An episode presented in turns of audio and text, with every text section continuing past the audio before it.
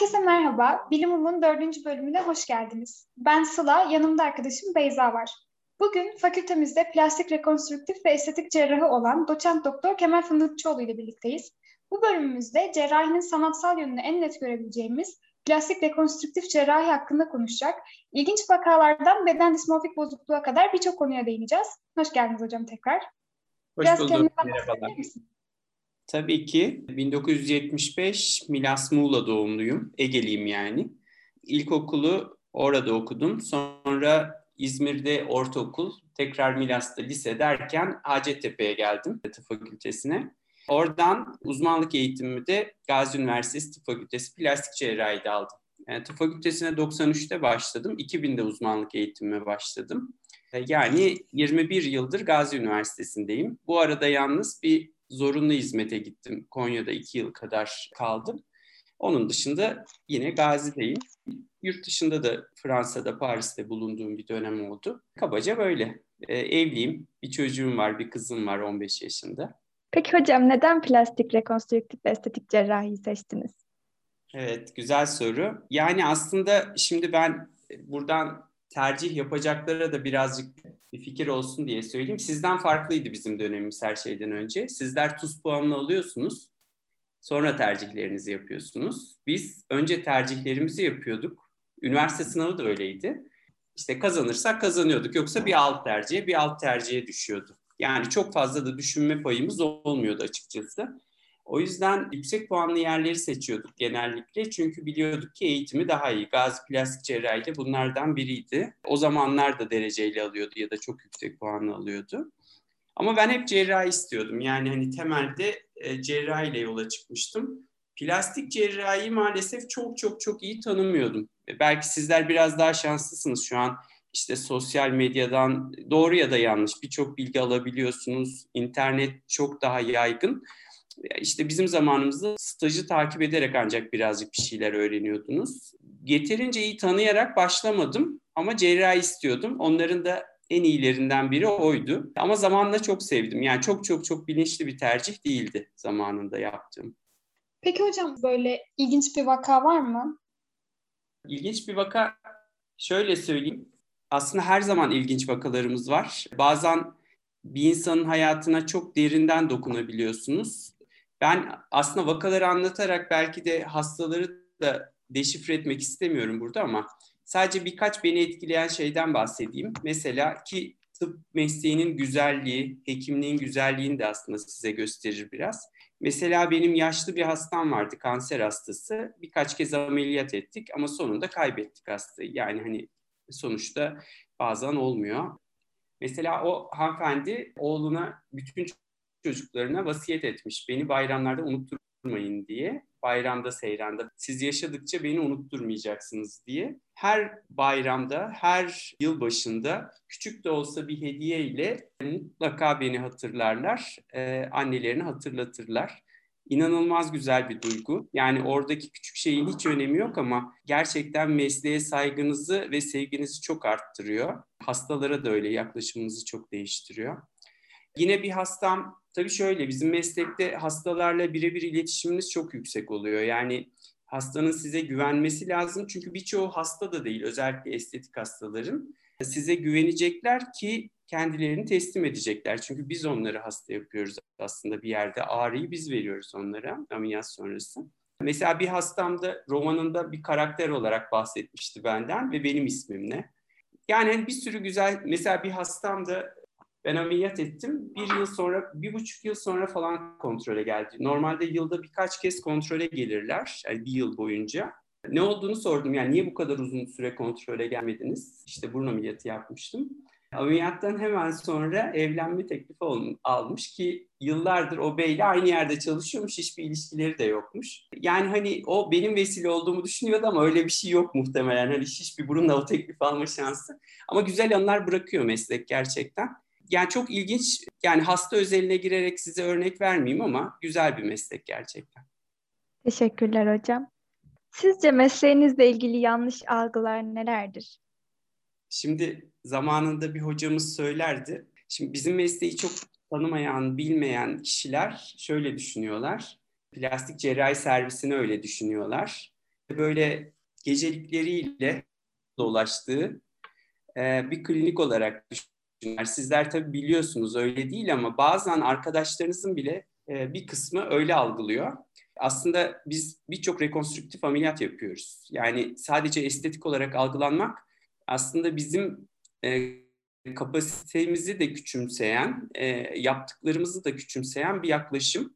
Sizlerden değil ama halktan daha çok bizim yaptığımız çok bilmedikleri için nasıl diyeyim? Örneğin bir örnek vermek gerekirse hocam diyor bir estetisyene gittim. Sizin gibi o da estetisyen de diyor. Şimdi estetisyen ayrı bir şey, tıp hekimi bile değil. Öyle bir şey de yok. Bir kursa gidiyorsunuz iki hafta estetisyen oluyorsunuz ama onlar da üzerine beyaz önlük giyiyorlar. Dolayısıyla mesleğimizin böyle bir tarafı var. Yoksa biz hani belki 10 saat süren çok büyük ameliyatlara girip büyük rekonstrüksiyonlar yapan bir bölümümüz ki özellikle üniversite hastanelerinde hani bunlar ciddi şekilde yapılıyor. Birçok insan birçok yerde hani şifa bulamayıp bize geliyorlar. Tabii bu şekilde tanıtılmak ya da bazen yaptığınız işi bu şekilde insanların tanımlaması biraz kırıcı olabiliyor. Ama sonuçta bu eğitimi vermek yine bizlere düşüyor. Yani halka bunu tanıtabilmek. Plastik cerrahi nispeten tıp branşları içinde daha yeni bir branş. O yüzden zamanla hem halk öğrenecek hem biz onlara daha iyi anlatacağız muhtemelen. Hocam peki aslında belirli bir organ ya da yaş grubu üzerinde çalışmıyorsunuz. Yani yeni doğandan ileri yaşlara tepeden tırnağa diyebileceğimiz bütün dokular üzerinde çalışıyorsunuz. Bu kadar geniş bir çalışma alanına sahip olmanın avantajları ve dezavantajları nelerdir sizce? Ben plastik cerrahiye başlarken daha doğrusu TUS'a çalışırken şöyle düşünüyordum. Ya diyordum tüm tıbbı çalışıyoruz ve ayrıntılı olarak. Herhangi bir uzmanlığa gittiğimde çok rahat olacağım. Çünkü ne kadar çalışabilirim ki sonuçta spesifik bir şey çalışacağım. Şöyle söyleyeyim, gelince şunu gördüm. Bizim textbook olarak gördüğümüz şeyler böyle tek bir textbook değil. 12 tane falan ciltli kocaman bir şey. Mesela geçen gün e, yüz kırıklarını işte asistan okulunda anlattım. 550 sayfa o textbook'ta. Yani hani dolayısıyla çok çok geniş bir alan dediğim gibi. Bu kadar geniş bir alanda her alana çok net olarak hakim olabilmek hemen hemen imkansız. Dolayısıyla biz de zaman içinde spesifiye oluyoruz. Yani daha çok ilgilendiğimiz bazı alanlar oluyor. Zaten yaptığınız işin daha da iyi olmasının sebebi o spesifik ameliyatları yapmanız ya da bilgi birikiminizi orada biriktirmenizden kaynaklanıyor. Ama sorunun öbür tarafına gelirsek yani eğer bütün vücutta ameliyatlar sonuçta bütün asistanlarınız ve eğitiminiz boyunca ameliyatların birçoğunu az ya da çok yapıyorsunuz. O da bize şunu kazandırıyor. Bütüncül bakmayı kazandırıyor. Şimdi hani başka mesleklere bunu söylemek istemiyorum yanlış anlamayın ama hani bir plastik cerrahın avantajını size anlatayım. Şimdi mesela bir kulak burun boğazcıya gidiyorsunuz. bir estetik burun ameliyatı olacaksınız. Ama ona memenizle ilgili, karnınızla ilgili, ne bileyim bir başka bölümle ilgili bir ameliyat olma şansınız pek de yok. Yani vücudunuzu bir bütün olarak değerlendirme şansı hemen hemen yok. Ya da örneğin yüzünüzle ilgili bir rekonstrüksiyon yapılacak ama o parçayı vücudunuzun bir başka yerinden belki de sırtınızdan alacağız. Ama biz o bölgelerin tamamına hakimiz. E, dolayısıyla bu hem rekonstrüktif anlamda hem de estetik anlamda hani bize çok fazla şey katıyor. Bütüncül değerlendirebiliyoruz. Yani diğer branşlarda herhalde bize yakın çok fazla branş yok. Birçoğu çok spesifik. E, o yüzden yaş grubu anlamında da şöyle herkes çocuklarla çok çalışmıyor. Daha çok erişkinlerle çalışılıyor plastik cerrahide de. Ama ben şansıma konjenital özellikle baş boyun bölgesi de çocuklarla da çalışıyorum. E, onun da farklı bir şeyi var. Yani hani 3 aylıktan hatta doğumdan itibaren o bebeği alıp erişkin olana kadar götürdüğünüzde hem o hastaların psikolojisini daha iyi anlayabiliyorsunuz. Farklı yaş gruplarının o size bir kazanım sağlıyor. Hem de dokuların yaşlara göre değişimini de gözlemleyebiliyorsunuz. Yani bir kıkırdak dokusu hani 3 aylıkken nasıl 80 yaşında nasıl oluyor? Bunları da gözlemleme şansınız oluyor. Dolayısıyla farklı yaş grupları ve farklı vücut bölgeleri gerçekten cerrahinize özel şeyler katıyor bence. Hocam şimdi de günlerde oldukça merak edilen bir konu hakkında soru sormak istiyorum. Beden dismorfik bozukluktan bahsedebilir misiniz? Şimdi beden dismorfik bozukluk istemeden bizim e, kucağımızda bulduğumuz bir konu. Esasen tabii ki psikiyatrinin konusu. Fakat bizim hasta grubumuz nedeniyle sıkça karşılaştığımız bir grup. şimdi hani çok olayın patolojik tarafını benim bir psikiyatrist kadar anlatabilmem çok zor. İnşallah bir e, psikiyatri hocamızı da davet ederseniz o size daha detaylı anlatır belki bir soru sorarsınız. Ama temelde e, beden dismorfik bozukluğu plastik cerrahi niye bu kadar özdeş anlatılıyor? Hastaların önemli bölümü bir şekilde bir dermatologla ya da plastik cerrahla karşılaşıyor bu süreçte. Çünkü memnun olmadıkları bölgelerin düzeltilmesi için bize başvuruyorlar.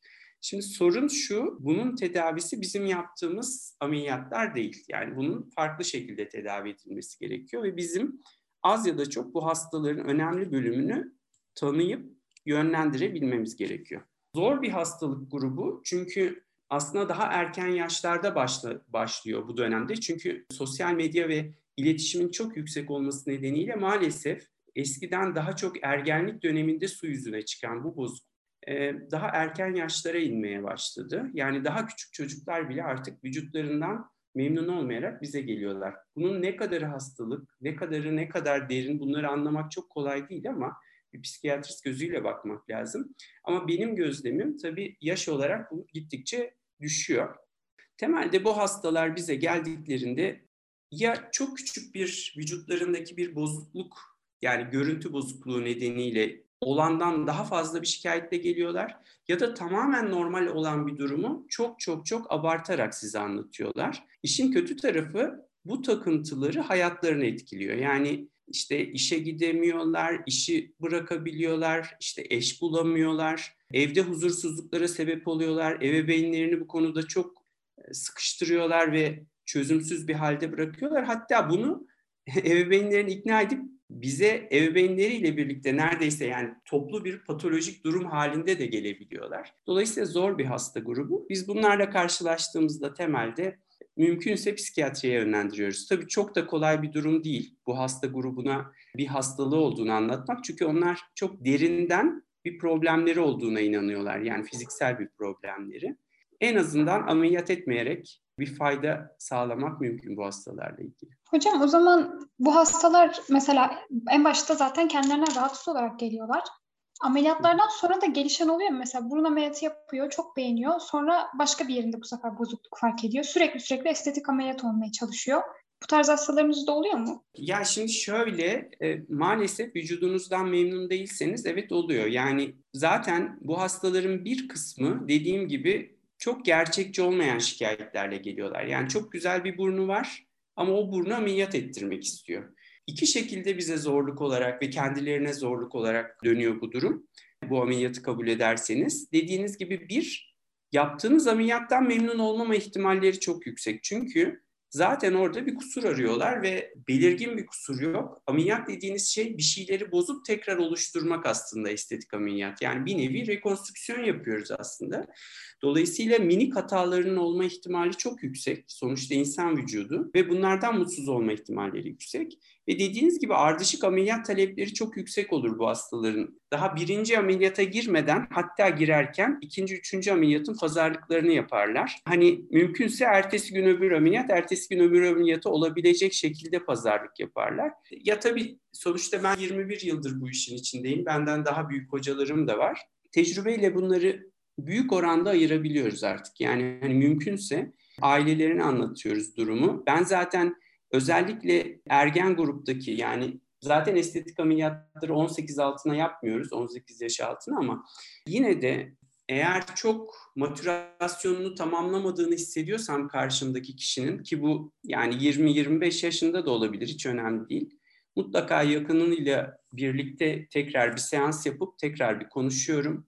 Ameliyatı bir daha anlatıyorum ve hasta o kişiye uygun şey ameliyata uygun değilse hasta bu, bu tür beklentileri varsa mutlaka ailesine durumu izah edip çok da burayı kurcalamamaları gerektiğini anlatıyorum. Estetiğe biraz daha farklı bir açıdan yaklaşmak istiyoruz. Devlet hangi estetik ameliyatları karşılıyor? Bu konuda kriter nedir? Hastanın psikolojik olarak etkileniyor olması estetik ameliyatların karşılanması için geçerli bir gerekçe midir sizce? Yani aslında estetik, bütün estetik ameliyatlar bir rekonstrüksiyondur. Rekonstrüksiyon bilmeden estetik ameliyat yapamazsınız. Bu gözle baktığınızda bütün ameliyatlar aslında gereklilik arz edebilir. Ama tabii ki devlet e, bir ödeme yapıyor ve bununla ilgili bu kadar geniş bir yelpazede ödeme yapma şansı yok. Eğer ciddi bir durum varsa yani konjenital anomalisi varsa örneğin yarık damak dudak hastasıysa ve siz buna bir burun ameliyatı yapıyorsanız ya da örneğin bir travma sebebiyle burunda kırık oluşmuş buna bağlı ciddi bir deformitesi varsa örneğin bunları devlet karşılayabilir. Örneğin meme küçültme ameliyatı yapıyorsanız ama gerçekten çok büyükse yani sırt ağrısı yapıyorsa örneğin bir kilodan fazla çıkarıyorsak her memeden gibi yani tam bir kriteri yok ama bu tabii tamamen bizim vicdanımızla da ilgili bir şey. Yani biz bunun daha çok hasta yararına bir şey olduğunu rapor ediyorsak devlet bunu büyük oranda karşılıyor. Bazı şeyler için kriterleri var, bazıları için yok. Ama mesela meme çok küçükse, sadece şekillendirme amaçlı bir ameliyat yapıyorsanız bunu karşılamaması gerekir. Karşılamaz. Yine kanser nedeniyle memeniz alındı, bir hastanın memesi alındı. Buna meme rekonstrüksiyonu yaptık. Yani meme yaptık tekrar. Bunu tabii ki devlet karşılar. Ee, ama sadece estetik amaçla meme büyütme ameliyatı yaptık. Bunu devlet karşılamaz gibi ince ayrıntılar var. Psikolojik anlamda tabii şöyle, bu çok suistimale açık bir durum. Yani bunu devletin karşılaması çok mümkün değil. Yani o kapıyı açarsanız herkesin psikolojisi bozuk olur ve herkese de normal ameliyat yaparsınız devlet üzerinden. Hani o çok mümkün değil tabii. Bir de hocam standart güzellik algısı artık günümüzde çok popüler bir sorun haline geldi. Sürekli duyuyoruz. Sizce standart güzellik var mıdır? Yıllar içerisinde bu güzellik algısı nasıl değişti? Size gelen hastanın talepleri ne doğrultuda evrildi? Standart güzellik algısı biz cerrahlar tarafından oluşturulmaya çalışıldı ve çalışılıyor. Çünkü biz mesleğimiz gereği formülize etmeye çalışıyoruz olayı. Yani güzel bir burun nasıl olur, güzel bir yüz nasıl olur? Bu bugünün çabası değil. Ta geçmişten biliyorsunuz altın oranlardan başlayarak bugünlere uzanan bir şey. Bugün de tabii e, bilgisayar yardımıyla güzel yüzün tanımları yapılmaya çalışılıyor. Bir takım ölçümlerle, birçok formüllerle. Ama tabii ki bu çok mümkün olmayacak. Muhtemelen mümkün olmayacak. Çünkü e, güzellik algısını etkileyen bir sürü faktör var. Biraz önce de söylediğiniz gibi zaman bunlardan biri. E, çünkü işte ta tarihte 1600'lü yıllarda yapılan tablolara baktığımızda işte daha dolgun, hatları daha belirgin hanımlar güzel olarak algılanırken e, sonrasında fotoğrafın çıkmasıyla fotoğraflarda gördüğümüz ama tabii ki bu teknoloji daha çok batıdan çıktığı için işte batılı hanımları gördük. Onların e, güzellik algısı e, bize yansıdı. E, sonra sinema ve bugün de sosyal medya. Tüm bunların altında tabii Hollywood ve bugün de sosyal medya, sosyal medya biraz daha dengeleyecek bence bunu. Çünkü hemen hemen dünyanın her yerinden farklı algılar bir araya geliyor. E, ve nitekim bunun etkisini aslında Hollywood'da da görüyoruz. Yani şu anda mesela e, birçok işte zenci karakter, siyahi karakter, birçok Orta Doğulu karakter de artık Hollywood'da yıldız olarak görülebiliyor. Dolayısıyla aslında onlar da şeyin farkındalar. Yani güzellik algısı etnik olarak değişebilir, zamanla değişebilir. Ama bunlar arasında şunu olduğunu hiç unutmamak lazım özellikle günümüz için. Kocaman bir endüstri var bunların arkasında. Yani örnek vermek gerekirse yani çenenizin daha dolgun olması, daha hatlarının belirgin olması gerektiğini size anlatmalı ki siz de çenenize dolgu yaptırabilin. Ya da işte e, ne bileyim mutlaka kırışıksız bir yüzünüz olması gerektiğini bileceksiniz ki işte gidip botoks yaptıracaksınız. Arkasında çok büyük bir endüstri var ve bunun önüne geçmek de bizler için çok mümkün değil.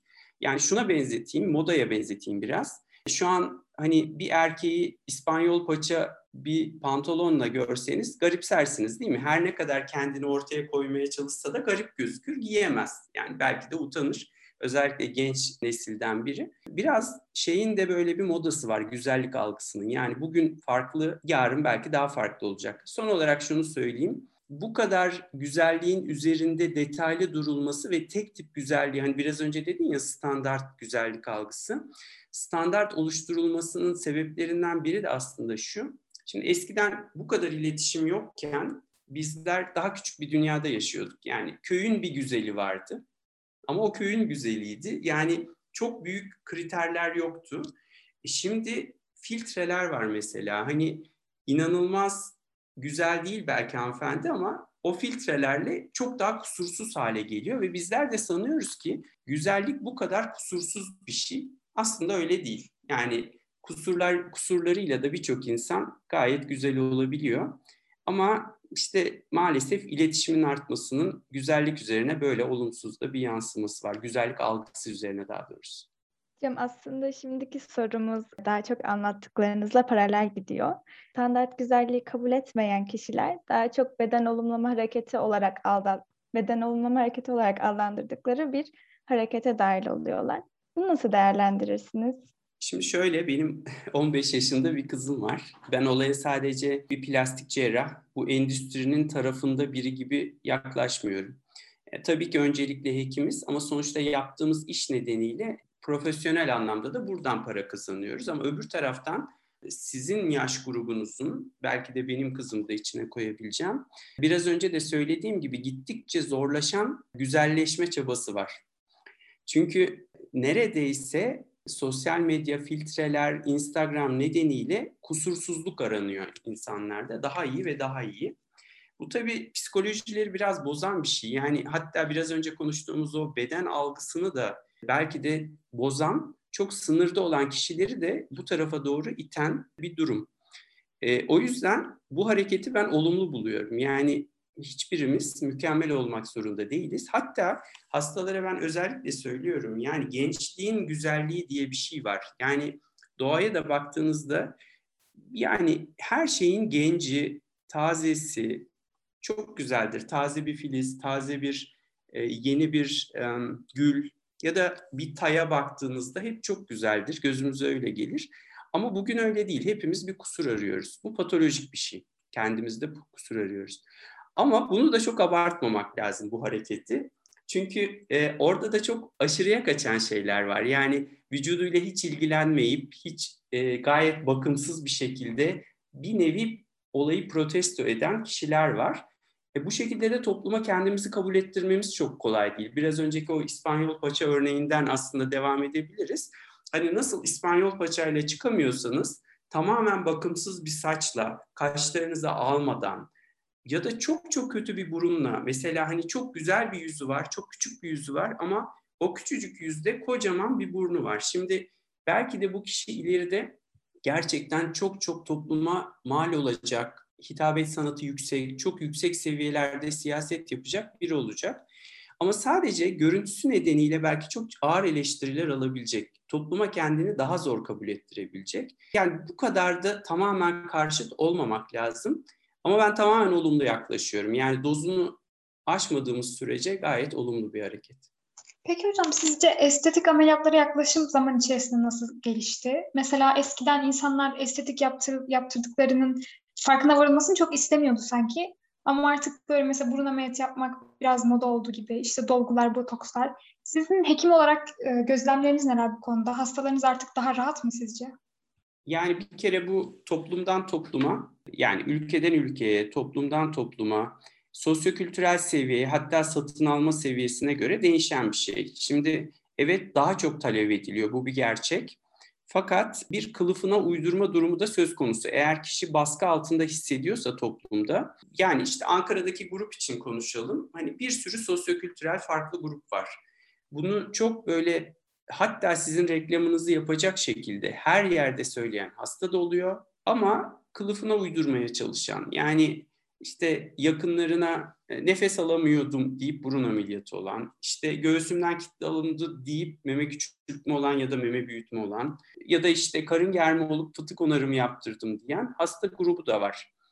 E, tabii ki artık bazı ameliyatlara toplumun bakışı daha normal. Yani Örneğin burun ameliyatına daha normal bakıyorlar. Ama hala örneğin meme büyütme ameliyatına aynı şekilde kişinin ifade edebilmesi biraz da kişinin özel bölge ya daha doğrusu özeline girdiği için çok da kolay değil. Ama tamamen toplumun hangi kesiminden geldiğiyle ilgili bence. Aynı şekilde o dediğin bo- dolgu, botoks bunlar eskiye göre yani ben 20 yıl öncesine göre kıyaslıyorum çok daha kabul gören şeyler bugün için. Ama hala eski netlikte şey eskisi gibi kısıtlı bunu kabul edebilen bir grup da var. Yani eşinden bile gizli yaptıran bir grup da var. Dolayısıyla tamamen sosyokültürel düzeyle ilgili bence. Son olarak şunu söyleyeyim. Bu sosyal medya ve Instagram gibi işte birçok sosyal medya ama en çok Instagram kullanıldığı için söylüyorum. Görsel olarak bunu çok paylaşıldığı için yani bir, bir şeyi çok görürseniz normalleşir. Toplum için de böyle. Çok fazla reklamı yapılan bir şey ya da çok fazla dönen bir şey aslında bu konuda muhafazakar olan bir kafa yapısına bile bir süre sonra gereklilikmiş gibi işliyor. Bir de biraz önce de söylediğim gibi bu da biraz endüstrinin dayatması aslında. Hocam dilerseniz biraz da re- rekonstrüktif cerrahi ile ilgili konuşmak istiyoruz. Rekonstrüktif cerrahide hasarlanan doku nasıl tamir ediliyor? Mesela ileri derecedeki yanıklara nasıl yaklaşıyorsunuz? Nasıl dokular kullanıyorsunuz? Evet, güzel soru. E, şimdi rekonstrüktif cerrahi tıp fakültesinden mezun olup da seçmeli stajız biz. Bize uğramayan birçok arkadaşınızın çok da kafasında canlandıramadığı bir konu. Rekonstrüksiyon aslında nasıl yapılır? Konjenital olarak yani doğuştan olmayan ya da sonradan bir travmayla bahsettiğin gibi yanıkla, araç içi trafik kazasıyla vücudun bir kısmı ya işlevini kaybeder ya bir parçası kaybolur. Biz onu yerine koymaya çalışırız. Şimdi rekonstrüksiyonu yaparken bizim temel amacımız, bir plastik cerrahın temel amacı benzer bir dokuyla onarmaktır. Yani o bölgeye deri gelecekse bile mutlaka deriyle onarırız ama e, o renk olarak, işte kıl özelliği olarak, deri kalınlığı olarak o bölgeye en yakın özelliğe sahip deriyle onarmaya çalışırız. Dolayısıyla birinci önceliğimiz mümkünse kendi dokusuyla onarmaktır. Tabii bunu yaparken sadece görüntüde benzetmek değil amaç aynı zamanda fonksiyonu sağlamak da olabilir. Yani e, örneğin kolunda bir kas diyelim travma geçirmiş, kas kaybı var ve kolunda fleksiyon yapamıyor. Yani kol hareketi kısıtlı. Oraya fonksiyonel bir kas getirebilirsiniz ve hasta tekrar hareketini kazanabilir. Aynı zamanda üzerinde deriyle kaplayabilirsiniz. Yani çok hem üç boyutlu düşünmenizi gerektiren hem de bir takım böyle fizik hesaplamalar yapmanız gereken yani oranın hareketini planlamanız gereken çok komplekse doğru giden bir onarım tarzı olabilir. Hatta örneğin elinde bir defekti varsa hastanın biliyorsunuz elin dokunma duyusu çok önemli. Dokunduğunuzu hissedemezseniz elin hiçbir fonksiyonu olmaz. E, kavrayamazsınız, karanlıkta bir şey tutamazsınız, ince hareket yapamazsınız. Dolayısıyla getirdiğiniz o dokuyu bazen hisli doku olarak da getirmeniz gerekebilir sinirleriyle. Yani hakikaten her vücut bölümüne göre farklı şekillerde yapılır. Yanıkla ilgili temelde deri ile tabii ki onarım yapıyoruz. Deri greftleriyle, bazen fileplerle. E, maalesef e, burada görüntüden ziyade öncelikle yine fonksiyona önem veriyoruz. Örneğin yanık çok genişse önemli olan hastayı sıvı kaybından koruyacak şekilde bir an önce e, derisini onarmak. Bazen kendi derisinin yetmediği durumlarda bir takım yabancı cisimler, daha doğrusu alloplastik materyal diyoruz biz, kullanabiliyoruz geçici olarak ama en nihayetinde yine hastanın kendi derisiyle o bölge örtülmüş oluyor. Bu sıralarda kök hücre tedavilerini de çok sık duymaya başladık. Mesela bazı haberler duyuyoruz. İşte burnunu kaybetmiş hastanın kök hücreleri alnına ekiliyor. Orada yeni bir burun üretilip burun eski haline getiriliyor gibi. Kaybedilen doku ya da organların böyle sıfırdan kök hücreyle üretilmesi mümkün mü? Bu sadece mesela burun gibi küçük organlar için geçerli oluyor genelde? Siz kullanıyor musunuz? Bu da iyi bir soru ve yanlış e, bilinen bir soru. Şimdi temelde kök hücre tedavisi aslında hala emekleme safhasında birçok açıdan. Birçok tedavi daha çok işte kan hücreleri ve işte sinir üzerine çalışmalarla gidiyor. Bunların çoğu aslında maalesef klinik çalışmalar değil, çoğu deneysel çalışmalar. Biraz önce de söyledim, dokuyu üretebiliyorlar. Yani kıkırdak dokusunu üretebiliyorlar. Fakat bir organı kök hücreden oluşturabilmek neredeyse imkansız. Kliniğe geçmiş bir çalışma zaten yok. Özetle burnu kişinin alnında kök hücreyle e, üretmek imkansız. Böyle bir şey yok ama şunu yapabiliyoruz. Yapabiliyoruz derken hani bunun deneysel çalışmaları var. Bir scaffold üzerinde, bir kalıp üzerinde kıkırdak hücresi ile kulağın kıkırdağını mesela yapabiliyorsunuz. Ama kulağın kıkırdağını yapıyorsunuz, kulağı yapamıyorsunuz. Burun için düşünürseniz dışında bir deri var, içinde bir kemik ve kıkırdak var orta tabakada ve bunlar çok ince ayrıntılı dokular. İç kısmı da döşeyen bir mukoza var. Mukoza da öyle basit bir mukoza değil. Silleri olan, işte uç kısmına doğru kılları olan falan bir ayrıntılı şeyden bahsediyoruz. Ee, çok özel bir organdan bahsediyoruz. Dolayısıyla hani karaciğer hücresi belki üretebiliyorsunuz ama safra kanallarını koyamıyorsunuz gibi düşünün. Dolayısıyla organ pek üretemiyoruz. Ama bunu şöyle yapabiliyoruz. Kişinin alnında bir prefabrikasyon yapabiliyoruz. Yani örneğin kaburga kıkırdağından bir burun şekli oluşturuyoruz alnında. O bir süre orada olgunlaşıyor. Hatta minik bir iki ameliyatla biraz daha iyi hale getiriliyor o burun. Daha sonra burun alın bölgesini besleyen damarla birlikte aşağı indiriliyor. Yani burnun olduğu yere indiriliyor.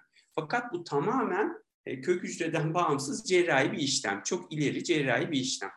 Dolayısıyla o biraz e, bilim kurgu filmleri için geçerli şu an. Ama şu var, tıp kök hücre ile ilgili teknolojinin ulaşmaya çalıştığı hedef tamamıyla bu. Yani bu tabii ki transplantasyon olayını da tamamen bitirecek bir şey ama bugün için pek mümkün değil. Hocam örneğin bir travma sonrası hasarlanan uzvu kaybetmemek için ekstrem önlemler alındığını biliyoruz. Örneğin bacağın canlı tutulmak için karın bölgesine dikilmesi gibi. Bu prosedürlerden bahsedebilir misiniz? Sizin hiç böyle bir vakanız oldu mu? Ee, aslında ilk bana soruyu sor, yani ilk sorulardan biri plastik cerrahi neden seçtinizdi? Ben plastik cerrahi stajı yaparken e, Hacettepe'de bir vaka vardı. Ya tekerlekli iskemlede yürüyor. Fakat bakıyorum bir terslik var çocukta. Sağ ayağı sol, sol bacağında. Ters duruyor yani. Hani sağ, sağ ayakkabınızı sola giyersiniz bir gariplik olur ya. Tren geçmiş e, ayaklarının üzerinden, daha doğrusu alt bacağından işte koparmış. Şimdi biz bu biraz önce söylediğin şeyi niye yapıyoruz? Çünkü alıcı yatak uygun olmuyor. Dolayısıyla oraya o anda anastomoz yapmak, onu yerine takmak yerine o, orası şekillenip biraz düzelene kadar alıcı yatak onu bir başka yerde misafir ediyoruz. Öyle düşünün. E, ama tabii o sırada dolaşımın olması lazım ki canlı tutabilmek lazım. Yoksa dokuları işte dolaba koyup iki yıl sonra kullanmak, işte altı ay sonra, üç ay sonra kullanmak çok mümkün değil. Dolayısıyla bir yerde bir misafir ediyoruz. İşte o, o çocuk mesela beni çok etkilemişti. Plastik cerrahide belki seçme sebeplerimden biri olabilir. E, aynı dediğin gibiydi. Ya dedim hani neler yapıyorlar. O zaman tabii araştırmıştık. Meğerse o daha sonra öbür ayağına şey bacağına nakledilecekmiş. Orada misafir ediliyor. Yani benim böyle bir vakam olmadı. Çünkü ben aslında e, daha çok baş boyun cerrahisiyle ilgileniyorum. Ama tabii hani zaman zaman çok nadir ama çok sık değil bu. Çünkü mikro cerrahi teknikler çok gelişti. Alıcı yatak çok uygun olmasa bile e, araya ven greftleri koyarak, damar greftleri koyarak aslında çok zor anastomozlar yapabiliyoruz ve dokuyu yerine iade edebiliyoruz. O biraz daha eski dönemin işleri. Tabii bugün de ihtiyaç olabilir, olmaz değil ama yani çok çok çok nadir ihtiyaç e, duyulan bir durum aslında. Biraz da yüz naklinden bahsetmek istiyoruz. Yüz nakli ilk yapıldığı günden beri Türkiye'de böyle çok ses getiren bir ameliyat olmuştu. Bu siz hiç yüz naklinde bulundunuz mu? Bu ameliyat süreci zorlukları nasıldır? Bir de yüz naklinin yanında geçen aylarda bir hastaya hem yüz hem de iki kol nakli yapıldığını okuduk. Ekstremite nakli de çok gördüğümüz bir şey değil aslında. Bu iki ameliyatın geleceğini nasıl görüyorsunuz siz? İleride çok daha artar mı sizce? Şimdi gerek ekstremite nakilleri gerekse yüz nakli aslında cerrahi olarak zor işler değil. Çünkü zor işler değil derken tabii ki yüksek beceri gerektiren işler. Hani çok da küçümsememek lazım ama yani şöyle düşünün bir kol amputasyonu ya da hatta parmak amputasyonunda biz replante ediyoruz. Yani çok daha ince parmakları ve bunu çok sıklıkla yapıyoruz. Yani ince parmakları yerine iade edebiliyoruz. E, milimetre olarak çok daha küçük e, milimetrelerdeki damar çaplarındaki anastomozları yapıyoruz. Dolayısıyla cerrahi olarak çok çok çok karmaşık bir şey değil. Buradaki temel problem immün süpresyon ve dokuların rejeksiyonu ile ilgili problemler. Çünkü organlara göre deriyi içeren dokular rejeksiyona daha müsait. Çünkü antijeniteleri daha fazla ve bir şekilde rejeksiyon daha fazla oluyor bunlarda. Örneğin yüz nakillerinde rejeksiyon yaşamayan hasta yok. Rejeksiyon atağı diyelim daha doğrusu. Tüm dünyadaki yüz nakillerinden bahsediyorum. Tabii burada şöyle bir şey var. Yani tabii ki geniş bir ekip gerekiyor vesaire ama cerrahi yaptıktan sonra hasta takibinin önemli bölümü diğer bölümlere kalıyor. Yani bu immünsüpresyonla ilgili hastayı takip eden bölümlere kalıyor. Dolayısıyla hasta bir miktar bizden çıkıyor. Organ nakillerinde farklı bir durum var biliyorsunuz. Çok daha oturmuş bir düzen var. Örneğin karaciğer nakli yapıyor cerrah. Kısa bir süre sonra bunu gastroenterolog takip etmeye devam ediyor. Ya da böbrek nakli yapıyor. Bir süre sonra bu konuyla ilgili nakil hastalarını takip eden bir nefrolog takip etmeye başlıyor. Bizde böyle değil. Bu hasta bize zimmetleniyor ama bizim bilmediğimiz bir alanda zimmetleniyor. Yani immün süpresyonu vesaire çok bilmiyoruz aslında bizim pratiğimizde pek olmayan bir şey. En büyük sorun ve sınırlık ve hasta takibindeki problem bizimle ilgili oydu. Gazi Üniversitesi'nde yapılan nakle ben de katılmıştım. Cerrahi ekipteydim. Hani biliyorum tabii zorlukları var. Ama en büyük yaşadığımız zorluk buydu. Geleceğini nasıl görüyoruz derseniz, bu arada ekstremite nakli yüz naklinden çok daha fazla yapılan bir şey tüm dünyada. Kombine yapmanın çok bir zararı yok. Hatta iyi bir şey çünkü hani hastanın ihtiyacı varsa hani zaten immün süpresyon oluyor. Daha çok şey onarmış oluyorsunuz. Fakat çoklu ekstremite nakillerinde hastaya binen yük arttığı için e, işte miyoglobinürü ve buna bağlı işte böbrek fonksiyon bozuklukları gibi çok üst seviyelerde yapılamıyor. Yani örneğin bacak seviyesinden amputasyonları bile pek yapmamayı tercih ederiz ya da çok çok iyi merkezlerde yapılabilir. Hastayı kaybedebilirsiniz amputasyonu yaptığınız için. Ona biraz dikkat etmek gerekiyor. Geleceğine bakarsak da yani bu işin geleceği biraz önce söylediğimiz olayla yani mesela ekstremite nakilleri için biliyorsunuz robot eller var. Yani sizin anlayacağınız şekilde söyleyeyim. Tamamen mekanik oluşturulmuş. Sizin kasa gelen impulslarla elektrik aktiviteyi algılayıp eli hareket ettirebildiğiniz mekanik eller var ve çok çok iyi teknolojiler. Evet pahalı ama çok çok iyi. Belki nakledilmiş bir koldan, elden çok daha fonksiyon sağlayabilecek. Görsel olarak da belki üzerine tabii onun plastik ele benzeyen bir aksam geçirildiği için çok da kötü durmayacak eller bunlar. İşin bir tarafı buradan gidiyor e, ve burası da başarılı bir yol. Bir tarafı transplantasyonlarla gidiyor. Dolayısıyla bunlar arasında bir rekabet var. Eğer gelecekte immünsüpresyon yan etkileri neredeyse olmayacak kadar ilaçlarla temin edilebilirse nakiller çok gelişir. Yani nasıl kornea nakli şu an çok sık yapılıyorsa ve çok çok güvenli yapılıyorsa çünkü immünsüpresyon gerekmiyor ya da işte tam bilmiyorum ayrıntısını ama hani bizim organ nakilleri gibi gerekmiyor. Dolayısıyla eğer o seviyeye gelebilirse çok çok başarılı olur. Çünkü bizim nakil yaptığımız hastaların çoğu hasta değil. Yani tamam kolu yok, tamam yüzüyle ilgili ciddi problemi var ama sonuçta yaşıyorlar ve bunların büyük bölümü çok genç hastalar. Yani 18 yaşında hasta. Şimdi böbrek ameliyatı olmadan ya da karaciğer nakli olmadan hayatı çok kısa sürede sonlanabilecek bir hastayı düşünün. 18 yaşında da olsa. Bir de 18 yaşında yaşamaya devam edecek ama sırf immün süpresyonu aldığı için muhtemelen hayatını kaybedecek 3-5 yıl, 10 yıl sonra bir hasta düşünün. Bu riski almak kolay değil. Zaten şu anda çok çok sık yapılmamasının dünyada temel sebebi bu. Hastaların önemli bir bölümü bir süre sonra immün süpresyona bağlı sebeplerle kaybediliyor. Eğer immün süpresyon problemi çözülürse burası da çözülür diye düşünüyorum.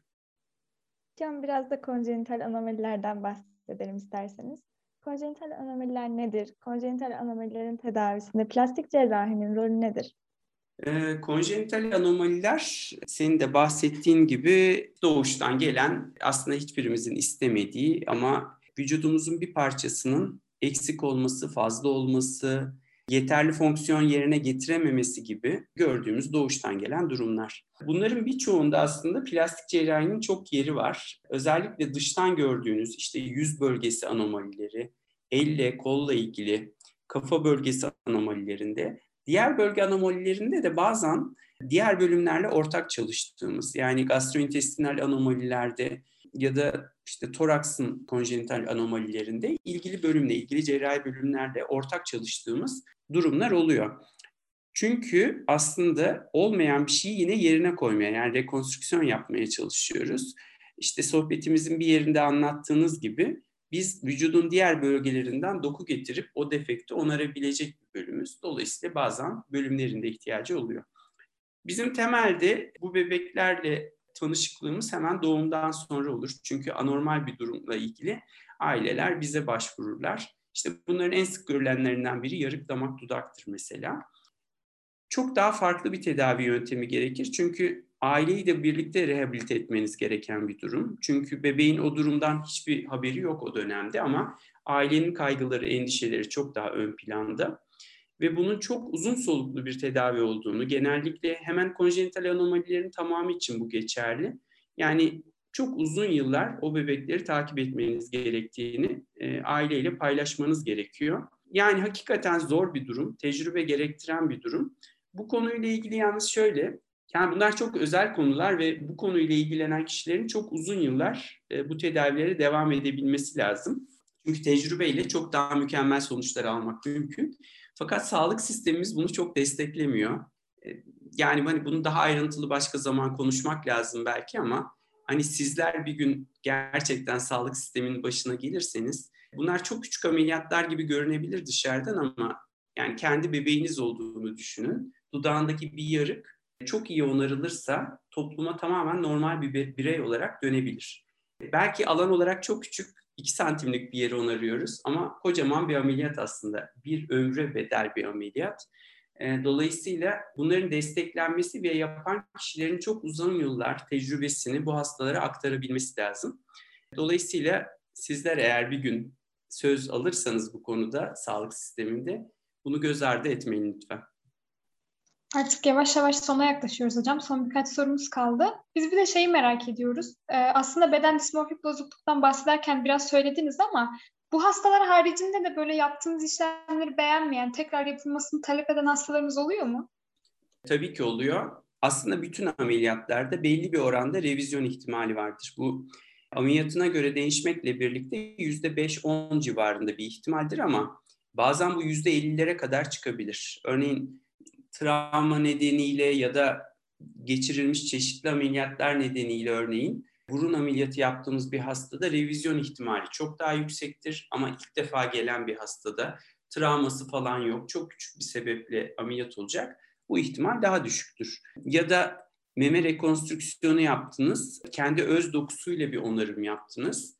Buna her ne kadar revizyonlar gerekse de uzun vadede revizyon çok gerekmez. Ama yabancı cisimle yani meme proteziyle bir revizyon yaptınız. İleri dönemde, uzun dönemde de revizyon ihtimali olur. Burada önemli olan bu hastalarla ameliyat öncesi bunu net olarak konuşabilmek lazım.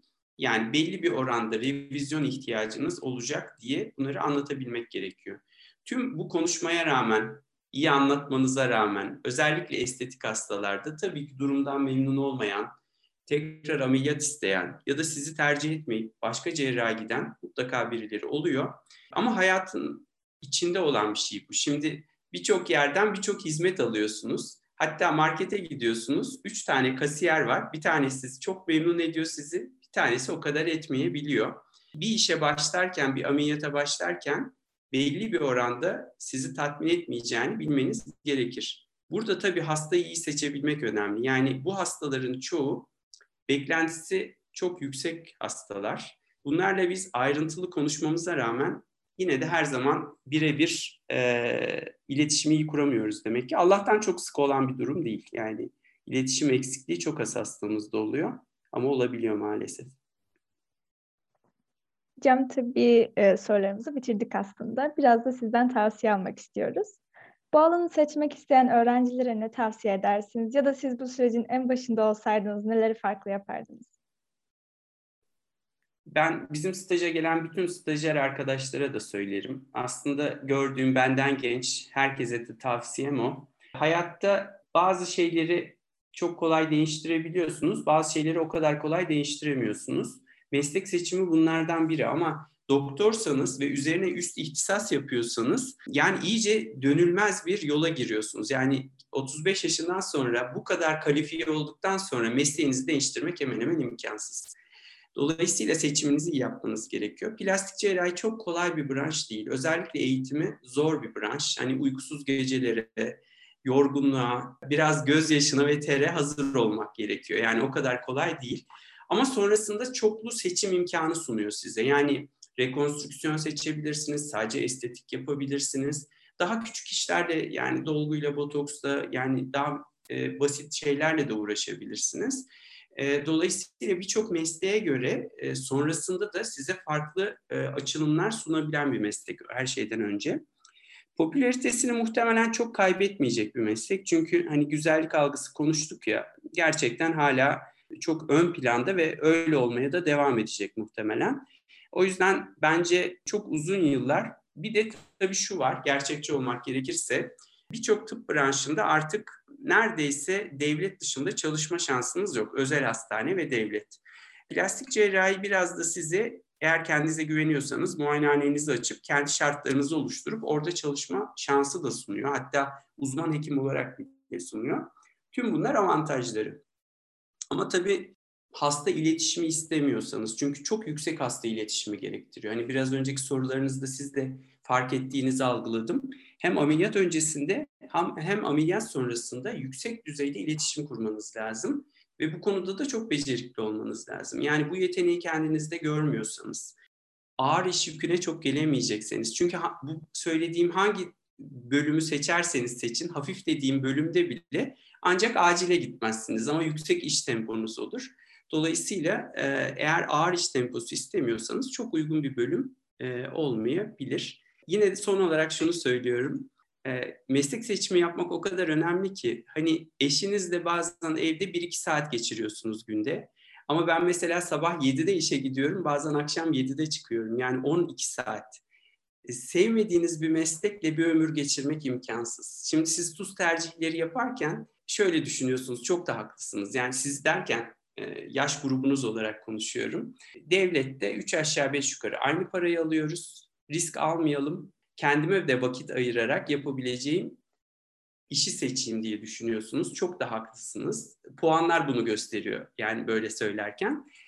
Ama şu da var, şartlar her zaman değişebilir. Yani iki yıl sonra bir yasa çıkar, apayrı bir konuma gelebilir.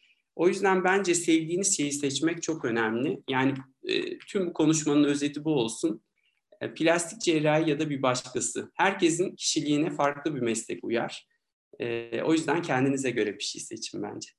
Hocam biz sorularımızın artık sonuna geldik. Çok teşekkür ederiz. Çok keyifli bir sohbet oldu.